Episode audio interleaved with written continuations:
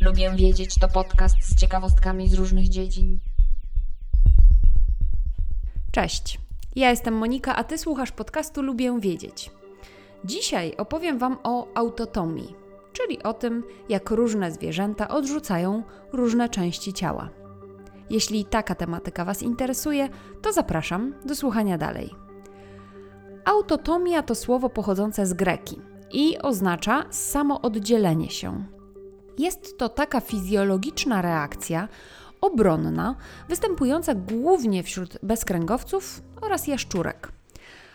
Autotomia polega na odruchowym odrzuceniu przez zwierzę części ciała, kiedy zwierzę jest w niebezpieczeństwie. Najczęściej podczas ucieczki przed drapieżnikami lub w reakcji na jakieś niekorzystne warunki środowiskowe. Odrzucona przez zwierzę część ciała jest bardzo często w większym lub w mniejszym stopniu regenerowana. A teraz najciekawsze, czyli przykłady autotomii. W południowej Ameryce występują, trzeba zaznaczyć, że dość rzadko występują, takie skorpiony z rodzaju Ananteris. Te skorpiony w sytuacji zagrożenia, kiedy drapieżnik trzyma je za ogon, odrzucają kilka segmentów ogona. Co więcej, razem z tym odrzucanym ogonem skorpiony te tracą w sposób właściwie nieodwracalny już końcową część jelita środkowego, całe jelito tylne, a także umiejscowiony na końcu piątego segmentu odbyt. W związku z tym nie są w stanie się wypróżnić. Ekskrementy gromadzą się w pozostałej części ogona w tak zwanym przedodwłoku. Czasami ciśnienie tego kału jest tak wysokie, że dochodzi do odłamania następnego segmentu. No i niestety po autotomii skorpiony tracą zdolność polowania i obrony, no bo na samym końcu, pamiętacie, na samym końcu ogona skorpiona jest taki kolec jadowy, za pomocą którego skorpiony właśnie polują i za pomocą którego one się bronią. No i jak już nie mają tego ogona, no to nie mają tego kolca jadowego, więc zostaje im tylko i wyłącznie bro, obrona szczękoczułkami i nogogłaszczkami i to właśnie za ich pomocą chwytają drobne owady, na przykład świerszcze.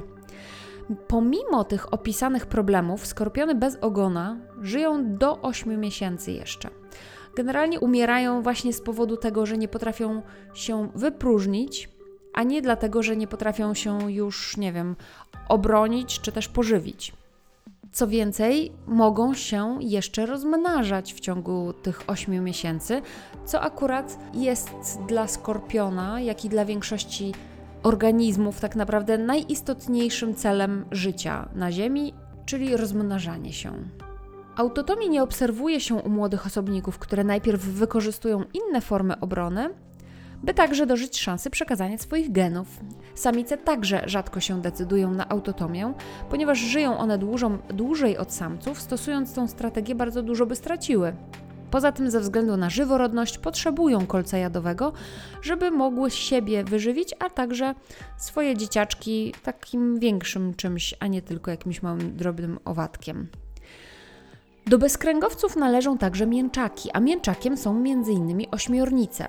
I taka ośmiornica, a dokładnie samiec ośmiornicy, ma jedną mackę specjalnie wykształconą do rozmnażania się, zwaną Hectocotylus, która na pierwszy rzut oka wygląda jak pozostałe macki. Ale tę mackę samiec niektórych ośmiornic wprowadza tam, gdzie należy wprowadzić samicy ośmiornicy spermę i zostawia ją wewnątrz samicy.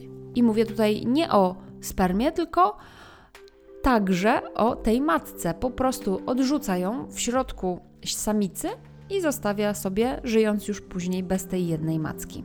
Sam odpływa i żyje z tą jedną macką. Akurat po takim współżyciu żyje już tylko kilka tygodni, no ale rozmnożył się. Jeśli chodzi o mięczaki, to istnieją także takie ślimaki, które potrafią odrzucić swój ogon, a także coś, co my byśmy nazwali skórą, prawdziwi naukowcy nazwaliby płaszczem. Do bezkręgowców należą także skorupiaki i niektóre z nich wykazują zdolność do autotomii, Na przykład taki rodzaj kraba, żyjący w wodach wokół Florydy, potrafi po amputacji szczypców ponownie je wykształcić, co niestety skutkowało tym, że rybacy łowili kraby, odrywali im szczypce i ponownie wrzucali do wody, licząc, że one sobie odrosną, a potem ci rybacy znowu złowią te kraby i będą mogli sobie tak hodować im szczypce. Niestety badania wykazują, że niemal połowa, bo 47% krabów nie przeżywa po takiej amputacji. Z kolei pająki potrafią odrzucić swoją własną nogę. Jeżeli urządli je osa, czy też jakiś inny jadowity owad, odrzucają tę ugryzioną nogę, żeby jad nie przedostał się do reszty organizmu. Poza bezkręgowcami autotomię wykazują na przykład jaszczurki. O jaszczurkach czy też salamandrach pewnie już słyszeliście. One także potrafią odrzucić część ogona, również w sytuacji zagrożenia. Co ciekawe, wiele jaszczurek ma ogon w bardziej rzucającym się w oczy kolorze niż reszta ciała, aby to właśnie za ogon chwytał drapieżnik, bo to daje większe szanse na ucieczkę zwierzakowi. Dodatkowo taki odrzucony ogon potrafi się jeszcze sam wić przez jakiś czas, już po odrzuceniu, co dezorientuje przeciwnika jaszczurki, rozprasza go, a ona w tym czasie może sobie uciec. I jest jeszcze jedna ciekawostka. Jaszczurka bardzo mało krwawi po odrzuceniu ogona, bo w miejscu oddzielenia tętnica jest wyposażona w taką zastawkę, jakby jakiś taki zwieracz, blokadkę, która blokuje wypływanie krwi. Jaszczurki i salamandry z reguły po kilku miesiącach wytwarzają nowy ogon. Tkanka się regeneruje, ale zwykle już nie w takiej ładnej wersji jak ta pierwotna. Ogon zregenerowany jest często krótszy i nie ma już takich ładnych kolorów jak ten oryginalny. Nie wiem, czy też słyszeliście, że są także ssaki, które mają zdolność autotomii, a także regeneracji tkanki po odrzuceniu organu. Otóż są dwa rodzaje myszy, a możliwe, że nawet więcej, bo znalazłam informacje o kolcomyszy i popielicach, ale o dwóch na 100% wiem, że są dwa rodzaje myszy żyjącej w Afryce. Jest to właśnie tak zwana kolcomysz, zdolne do autotomicznego odrzucenia skóry, na przykład po schwytaniu przez drapieżnika. One mogą całkowicie zregenerować uszkodzoną tkankę skóry, to znaczy całkowicie, czyli odrastają im mieszki włosowe, skóra, gruczoły potowe, sierść, chrząstka i to kompletnie wszystko, a co więcej, mają naprawdę niewielkie blizny lub wcale ich nie mają. Uważa się, że odpowiednie geny do regeneracji mogą być obecne także w genomie ludzi. No nie powiem, nie byłoby źle, żeby zregenerować sobie amputowaną kończynę. Kto wie, może kiedyś rozwój medycyny na to pozwoli. Tymczasem dziękuję za wysłuchanie kolejnego odcinka podcastu Lubię Wiedzieć. Jeśli Ty także lubisz wiedzieć, to subskrybuj mój podcast w swojej aplikacji, żeby nie przegapić kolejnego odcinka. Zajrzyj do notatek tego odcinka, bo tam zawsze zamieszczam linki do źródeł informacji. Możesz też polubić fanpage podcastu na Facebooku lub na Instagramie. W obu miejscach szukaj hasła Lubię Wiedzieć.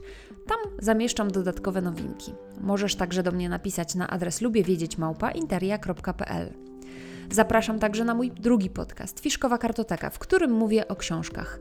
A to właśnie książka była inspiracją do tego odcinka podcastu a dokładnie książka W zachwycie o odbycie z wydawnictwa Buchman. I link do tej książki znajdziecie w notatkach do tego odcinka, a większe omówienie tej książki znajdziecie właśnie na tym moim drugim kanale podcastowym, czyli na Fiszkowej Kartotece. Do usłyszenia. Cześć!